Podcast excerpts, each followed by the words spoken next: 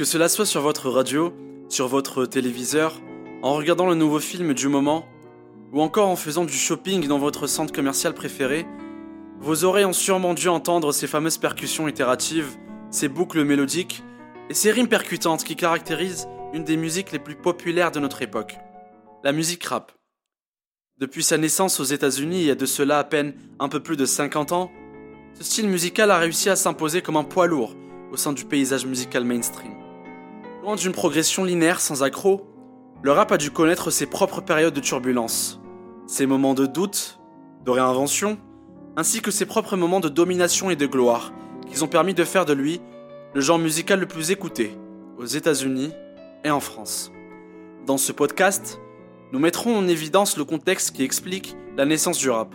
Nous parlerons également de l'évolution du genre à travers les années, et puis nous examinerons l'ampleur du succès et de l'influence qu'a pu acquérir le rap actuellement, tout en essayant de comprendre les raisons de ce succès. C'est parti.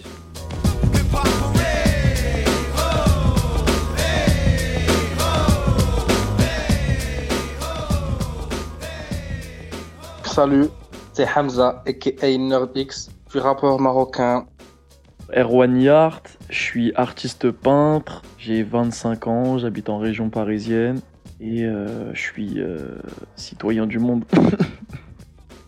Tout au long de ce podcast, nous allons bénéficier du témoignage du rappeur marocain NordX, ainsi que du peintre français Erwan Yart, dont le rôle sera essentiel plus loin dans notre sujet. Et avant toute chose, il serait quand même utile d'essayer de définir ce qu'est le rap. Heureusement pour nous, notre rappeur est là pour nous guider. La définition du rap, c'est RAP, Rhythm and Poetry. Ça veut dire c'est des, des phrases rimées sur une instru, n'importe laquelle. Le rap est en effet caractérisé par une succession de phrases qui riment entre elles et qui sont dictées sur une instrumentale selon un certain rythme. Pour un consommateur aguerri de rap actuel, cette définition serait sûrement jugée insuffisante, compte tenu des formes diverses que peuvent désormais avoir les morceaux de rap. Mais avant d'en arriver à là, il serait intéressant de comprendre l'essence même de ce style, et quoi de mieux pour cela que de se renseigner sur l'origine même de cette musique. Revenons alors 50 ans en arrière et dirigeons-nous vers la côte est des États-Unis, dans la ville surnommée The Big Apple. Je parle bien sûr de New York.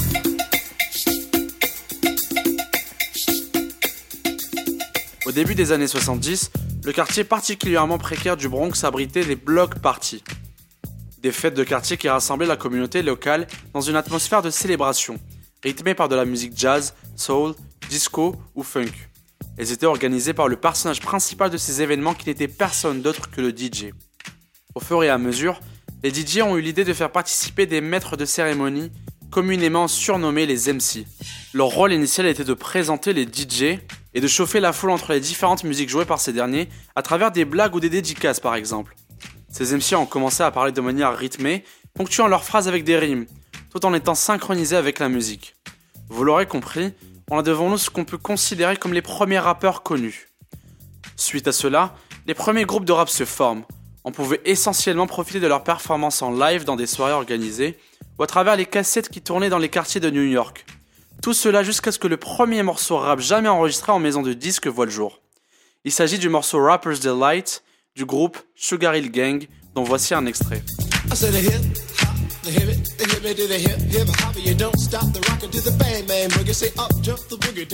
Le morceau s'écoulera à plus de 10 millions d'exemplaires et Sugar Hill Gang devient le premier groupe de rap à entrer dans le top 40 des meilleures ventes de singles. Le monde est désormais prévenu. Ces block parties n'ont pas donné naissance au rap seulement, mais surtout à tout le mouvement hip-hop. Elles ont été ainsi le théâtre de l'émergence du rap, du breakdance, du DJing et du graffiti.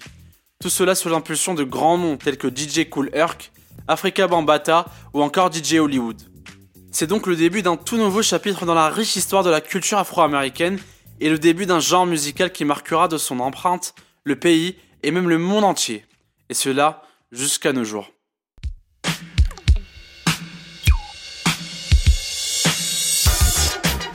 De 1979 à 1988, le rap continue sur sa lancée et de nouveaux groupes voient le jour chaque année. Grand Master Flash, qui était déjà un DJ reconnu du mouvement hip-hop, bâtit sa réputation en tant que rappeur avec le groupe Grand Master Flash and the Furious Five au sein du label Sugar Hill Records. Le groupe connaîtra le succès mainstream en 1989 avec la sortie d'un titre qui marquera le rap à jamais. Il s'agit du morceau The Message.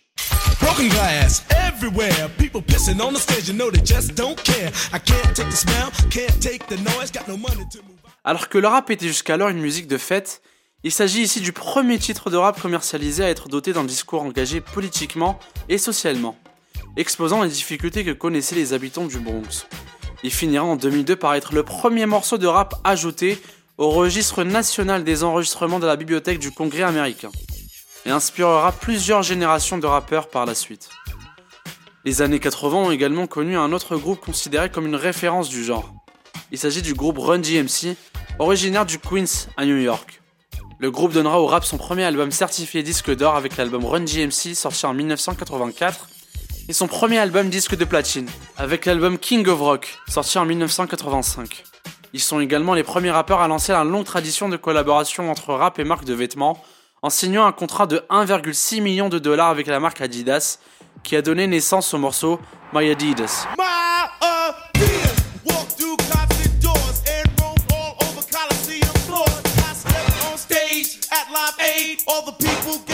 D'autres rappeurs ont marqué cette première dizaine d'années d'histoire du rap, comme par exemple les rappeurs L, Cool J et Rakim, le groupe Public Enemy, ou encore le groupe des Beastie Boys, qui a commencé comme un groupe de punk hardcore expérimental et qui deviendra par la suite le premier groupe de rappeurs blancs à succès aux États-Unis.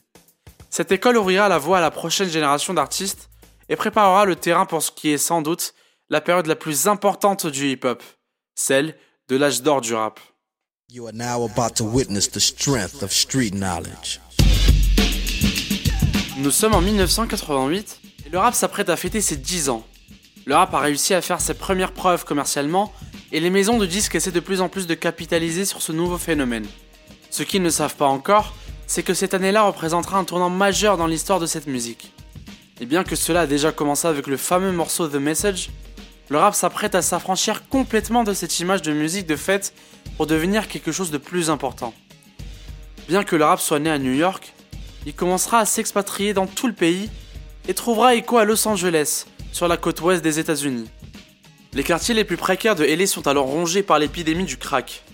La rivalité entre les gangs, comme celui des Bloods ou celui des Crips, est à son apogée, et les violences policières deviennent de plus en plus brutales. C'est dans ce contexte que va naître l'un des groupes les plus influents de l'histoire du rap, réunissant des figures mythiques telles que Eazy-E, Ice Cube ou encore l'un des plus grands producteurs rap de tous les temps, j'ai nommé Dr. Dre, il s'agit du groupe NWA. Le groupe relatait le point de vue sans concession d'un jeune noir issu des quartiers durs de Los Angeles, où règne pauvreté, drogue et meurtre, causés par les affrontements entre les différents gangs rivaux. Et en 1988, le groupe choqua l'Amérique tout entière avec le titre Fuck the Police.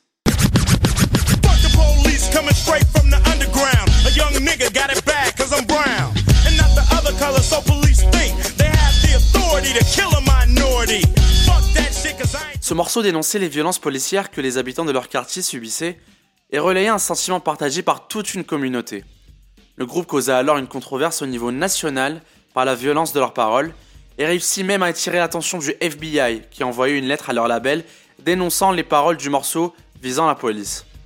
La lettre a au contraire donné plus de notoriété au groupe et au morceau, et malgré la censure à laquelle il faisait face, NWA s'imposera comme le groupe numéro 1 de l'époque, et ils deviennent les premiers acteurs de ce qui est alors appelé le gangsta rap. En 1991, alors au sommet de leur succès, Dr. Dre quitte le groupe NWA comme l'avait fait Ice Cube deux ans auparavant après une dispute avec Eazy-E. Il partira fonder l'emblématique label Death Row Records avec le controversé Shug Knight, qui était alors son propre garde du corps, et continuera d'asseoir la domination de la côte ouest sur la scène hip-hop avec de nouveaux rappeurs et un style novateur.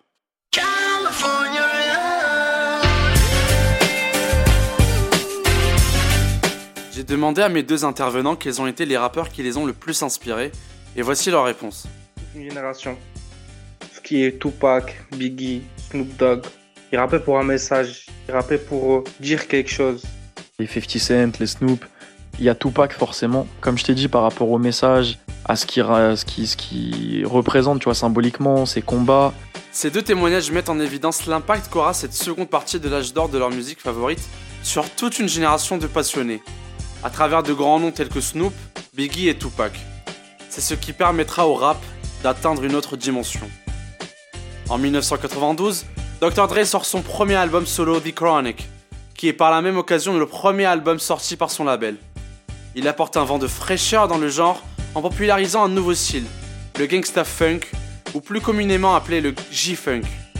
Il est caractérisé par un tempo moins rapide, une réinvention des méthodes de production des morceaux de la funk psychédélique des années 70, et un rap plus lent, plus posé, qui vient glisser sur l'instrumental. Ce projet connaîtra un succès commercial retentissant. Il atteindra la troisième place du Billboard américain et sera par la suite certifié triple disque de platine avec 5,7 millions de copies vendues.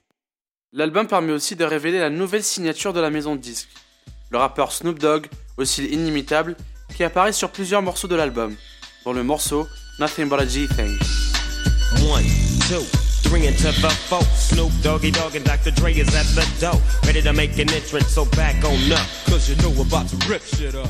Par la suite, le label continuera de grandir et atteindra son apogée en 1995 après la signature de celui qui est considéré comme l'artiste le plus charismatique du hip-hop et comme le visage de la discipline, Tupac Amaru Shakur, a.k.a. Tupac. Tupac est une figure extrêmement complexe. C'était un rappeur, un poète, un acteur prometteur, ainsi qu'un activiste social, comme l'étaient ses deux parents qui étaient auparavant membres actifs du mouvement des Black Panthers, et milita tout au long de sa carrière pour l'égalitarisme racial. Il sortira des morceaux qui marqueront le rap par leur poésie, tels que Brenda's Got a Baby, But Brenda's barely got a brain. A damn shame. The girl can hardly spell her name. That's not our problem. That's up to Brenda's family. Well, let me show you how it affects our whole community. Now, Brenda really never knew a mom. Un morceau dans lequel il décrit l'histoire tragique d'une jeune mère adolescente délaissée par la société. Ou encore l'hommage vibrant à sa mère, Afeni Shakur, l'hymne Dear Mama.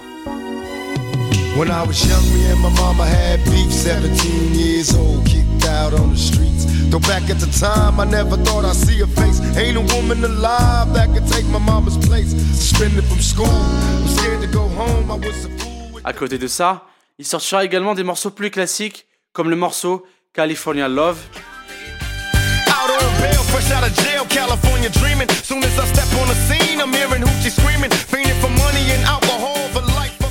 Ce morceau sera le premier sorti sur le label Death Row en collaboration avec Dr. Dre et deviendra l'anthème absolu du rap West Coast. Durant cette période, le rap de la côte ouest dominait les ventes. Les rappeurs californiens monopolisaient l'attention des médias et leurs morceaux tournaient en boucle dans les radios américaines. Tout cela aux dépens de la mecque du mouvement hip-hop, la ville de New York, qui se voyait impuissante face à leurs concurrents de l'autre côté des États-Unis et qui voyait d'un mauvais œil le succès de leurs compères. Mais penser que cela signerait la fin du rap new-yorkais, c'était mal connaître les rappeurs de New York.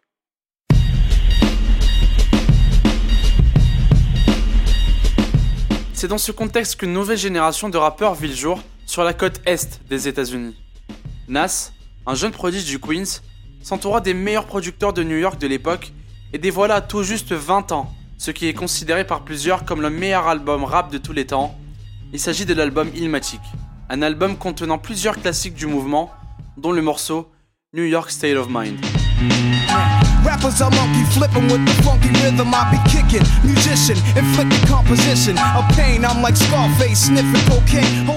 On a eu également l'émergence du groupe du Wu-Tang Clan, groupe légendaire issu des quartiers de Staten Island, composé de 9 rappeurs tels que Method Man, Jeza ou encore Rosa, également producteur du collectif. Avec la domination du label Death Row de Los Angeles, ainsi que du génie californien Tupac, il fallait des concurrents tout aussi légendaires pour espérer faire trembler ce règne sans partage. C'est désormais chose faite avec le label Bad Boy Records, dirigé par le producteur Puff Daddy et de son artiste phare, Notorious B.I.G.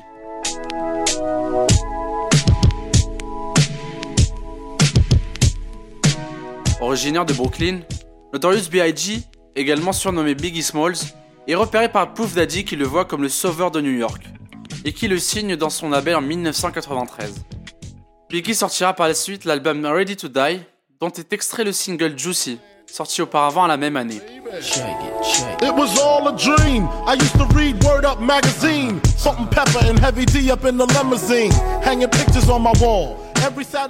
L'album connaîtra un énorme succès critique et commercial. Il sera certifié quadruple disque de platine et permettra à la scène new-yorkaise de revenir sous les feux des projecteurs dont ils ont été privés durant les années précédentes.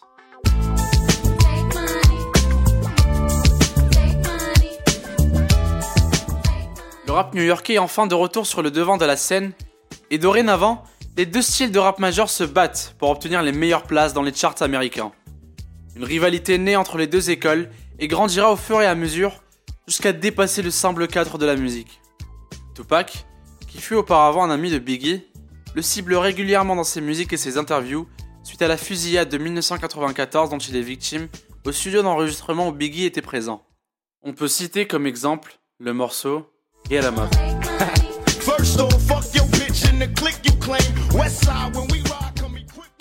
Les protagonistes des deux camps s'insultent régulièrement par médias interposés et en viennent même parfois aux armes.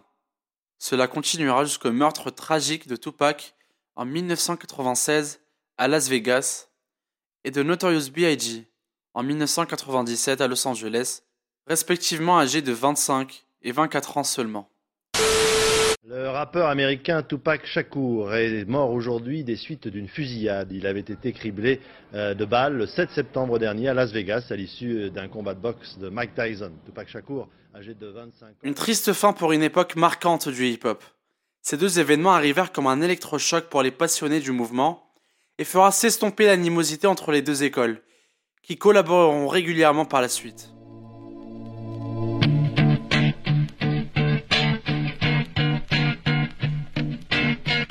Dr. Dre quittera en 1996 le label Death Row suite à des tensions avec Shug Knight et ira fonder son label Aftermath, toujours actif aujourd'hui. Au fil des années, il lancera des têtes d'affiche les unes après les autres. Il signera Eminem en 1998, qui deviendra le rappeur au plus grand nombre d'albums vendus.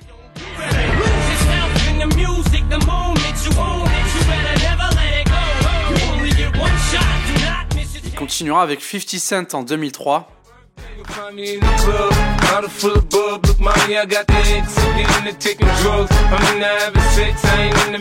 et la star actuelle Kendrick Lamar, seul rappeur vainqueur du prestigieux prix Pulitzer à ce jour.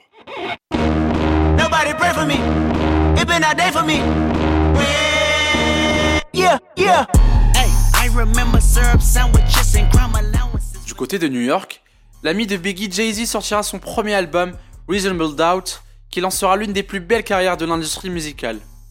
Il créera lui aussi son propre label Rockefeller, qui deviendra plus tard Rock Nation, et qui comportera des artistes comme Kanye West, J. Cole ou encore Rihanna. D'autres labels émergeront à leur tour, notamment le label YMCMB, le label du rappeur Lil Wayne, qui comptera parmi ses rangs des rappeurs comme Taiga, Nicki Minaj ou encore Drake, l'artiste hip-hop numéro 1 des plateformes du streaming.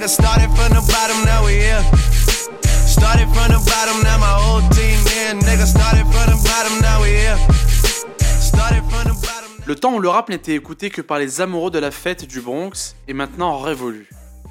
Désormais, le rap est présent partout. L'influence et la suprématie du rap se fait ressentir dans tous les domaines, sous presque tous les aspects possibles et imaginables. Au niveau des ventes, le rap sut profiter de la crise du disque des années 2000 et de l'émergence des plateformes de streaming, et règne sans partage sur ces plateformes d'écoute. Selon Spotify, la plateforme numéro 1 de streaming au monde, 38% des écoutes sur sa plateforme en 2021 concernaient des morceaux hip-hop, contre 27% en ce qui concerne la musique pop en seconde position. Au-delà de la domination commerciale du rap, le succès du genre se traduit également à travers son influence culturelle. L'imagerie associée au rap fascine, et les rappeurs dictent désormais les tendances du moment, attisant ainsi la convoitise des plus grandes marques de mode. Rappelez-vous, nous avions parlé plus tôt de la collaboration précurseur entre le groupe Run DMC et Adidas. Désormais, les rappeurs sont devenus des égéries très prisées, même par les marques de luxe. Nous avons le rappeur Gucci Mane, égérie chez Gucci, Asap Rocky, chez Dior, ou encore la rappeuse belge Shai, égérie chez Burberry. Plus que des images pour les marques, les rappeurs deviennent même des créateurs. On peut citer comme exemple Pharrell Williams, grand rappeur et producteur aux multiples Grammy Awards, dont le talent de designer a été reconnu par Karl Lagerfeld, l'illustre directeur créatif de Chanel et avec qui il a collaboré. On a également Kanye West, dont le CV artistique n'est plus à présenter, qui est le fondateur de la marque de sneakers et de vêtements Yeezy, en collaboration avec Adidas, dont il détient le contrôle complet d'un point de vue créatif. La marque connaît un succès tel qu'elle a contribué à faire de lui en 2020 un milliardaire, selon le magazine référence Forbes. Notre peintre Erwan Yart nous donnera son point de vue sur le phénomène. Aujourd'hui, on est devenu la pop, tu vois. Le rap, c'est la pop, c'est la musique qui vend le plus. C'est la, donc c'est la musique qui vend le plus, mais aussi pour les marques, pour euh, leur image. Ça fait vendre, tout simplement. à partir du moment où le, le rap est la chose qui fait le plus vendre, bah on va utiliser cet outil pour vendre. C'est juste de la logique euh, économique, je pense. L'influence du rap se ressent également à travers ses relations avec d'autres champs artistiques. Nous venons d'évoquer celle du rap avec la mode par exemple. On pourrait également parler de la relation entre le rap et la peinture. Le rappeur Kenny West collabore en 2010 avec le peintre américain George Kondo afin de créer plusieurs covers pour son album My Beautiful Dark Twisted Fantasy. Considéré par le magazine Rolling Stone et le magazine Billboard comme le meilleur album des années 2010, tout genre musical confondu. Le même genre d'initiative se fait également en France. En 2020 par exemple, le jeune rappeur français Chansco sort le P Gora. Et pour la cover, il fera appel à notre peintre Erwan Yart. Euh, pour la cover de Chance, en vrai c'est grave euh, simple, euh, naturel. C'est son manager Djibril qui est venu me contacter sur Instagram. Je connaissais pas Chance tout au départ, tu vois, honnêtement. Et ils m'ont présenté le délire. J'avais jamais fait de cover encore d'un artiste rap. Et, et ça s'est fait grave naturellement. J'étais également curieux de savoir l'impact qu'a pu avoir le rap sur son art. Et ainsi, avoir une idée de la nature de l'influence que peut avoir le rap sur un artiste. Maintenant, c'est beaucoup plus cramé parce que je fais des covers, je dessine des rappeurs, mais avant, j'étais pas trop dans ça. Je pense que ça, ressortait un peu plus dans mes influences afro-américaines, un peu, engagées politiques, on va dire. Donc, dans ce panel-là, t'avais Malcolm X, mais t'avais aussi des mecs comme Tupac, tu vois. Mais c'était pas directement pour leur euh, art que je les dessinais ou qui m'influençaient, c'était plus pour leur message et ce qu'ils représentaient. Là encore, on mesure l'importance de rappeurs comme Tupac, qui ont su utiliser le rap comme un vecteur pour défendre les causes qui leur tenaient à cœur, et dont le combat a inspiré toute une jeunesse. Un constat que partage Erwan Yart, et qui le considère comme la clé du succès du mouvement. À la fois, c'est un peu le nouveau rock, ça veut dire que t'as tous les autres trucs, euh, les genres, musicaux s'éteignaient un peu, tu vois.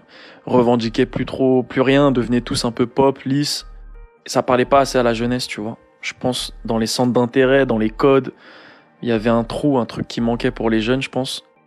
Et je pense qu'en fait, ça a accompagné cette jeunesse qui a grandi, qui a pris de plus en plus de place et qui a influencé de plus en plus de monde. NordX est lui aussi d'accord et souligne l'avantage de l'accessibilité de la pratique du rap. Je pense que le rap, c'est euh, la musique des jeunes et ça prend pas beaucoup de, comment on va dire, d'efforts comme les autres musiques. On n'a pas besoin de beaucoup d'instruments, on a juste besoin d'un PC et un micro et un petit studio et on peut faire de la musique. On a vu ensemble comment le rap a pu naître dans les quartiers difficiles de New York, de manière spontanée, naturelle, partant d'un simple désir d'animer les foules et de pouvoir profiter au mieux des fêtes de quartier qui animaient la ville. Le rap s'est ensuite détaché de cet environnement pour devenir une entité à part entière, aux multiples facettes. Entre messages engagés, sonorités festives ou même à texte vindicatif. Le phénomène continuera de grandir jusqu'à devenir omniprésent dans la culture populaire et se voit dicter le tempo que doit suivre cette dernière. Les débuts de ce mouvement ont peut-être été humbles, mais son ambition, elle, semble encore sans fin.